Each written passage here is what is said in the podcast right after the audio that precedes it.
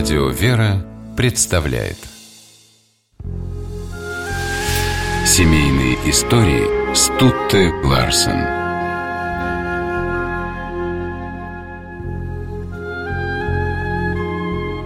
Говоря о русских художниках, братьях Викторе и Аполлинарии Васнецовых, критики называли порой Аполлинария робкой тенью Виктора. Братья на сравнение внимания никогда не обращали. Не было в их жизни места соревнованию, а были только любовь и настоящая дружба.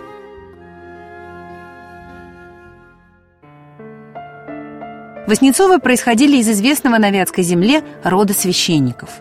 Будущие художники рано остались сиротами – Аполлинарию было тогда всего 13. Виктор, старше на 8 лет, заменил ему отца. То, что младший брат способен к живописи, он заметил, когда Аполлинаша был еще совсем маленьким. Виктор как-то показал ему свои рисунки. Аполлинарий хотел во всем походить на брата. Он взял мел и расписал стены дома. Мел отобрали, но малыш нашел кусок мыла и продолжил свои настенные экзерсисы. Домашние поняли, в семье растет будущий художник. Братья были неразлучны с детства. Вместе росли, играли, рисовали. Первыми учителями в живописи стали для них отец и бабушка, которую внуки называли «бабушкой с акварелями». У нее было множество красок, которых она не жалела для мальчиков. Идя по стопам отца-священника, братья закончили духовное училище в Вятке. Они проводили вместе все свободное время и не представляли себе жизни без рисования. Виктор познакомился с художником Андреолли, брал у него уроки и настоял на том, чтобы брат тоже посещал эти занятия. Узнав, что в Петербурге есть Академия художеств, Виктор решил ехать в столицу, а поступив учиться, взял к себе и Аполлинария.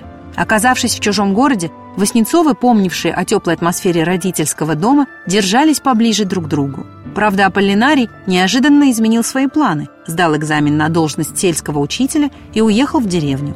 Виктор убеждал брата, что как художник он принесет гораздо больше пользы народу, но Аполлинарий стоял на своем.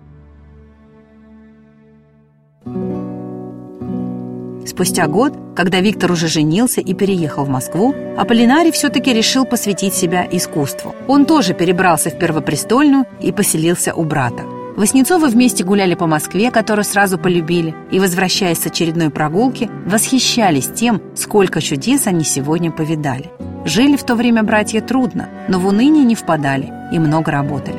Дела поправились, когда картины Виктора начали покупать. Став знаменитым, он не изменился, по-прежнему оставался советчиком брату и поддерживал его материально.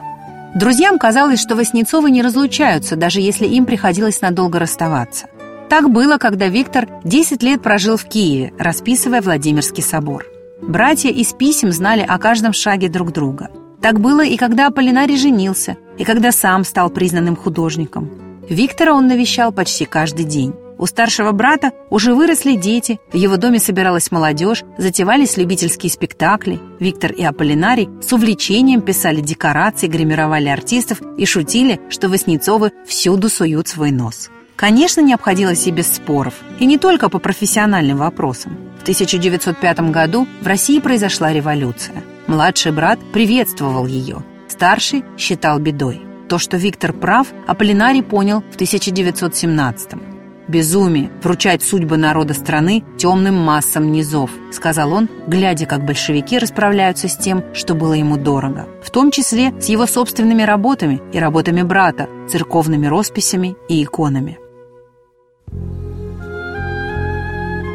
Смерть Виктора Михайловича в 26 году стала еще одним тяжелым ударом для Аполлинария Михайловича. Не стало самого близкого человека. Это был учитель, друг, память о котором внесла огромное опустошение в душу и похолодило сердце, сказал потом художник. Он умер в 33 году. После смерти Аполлинария Михайловича его сын написал книгу об отце и дяде, одной из главных радостей в жизни которых была радость общения друг с другом.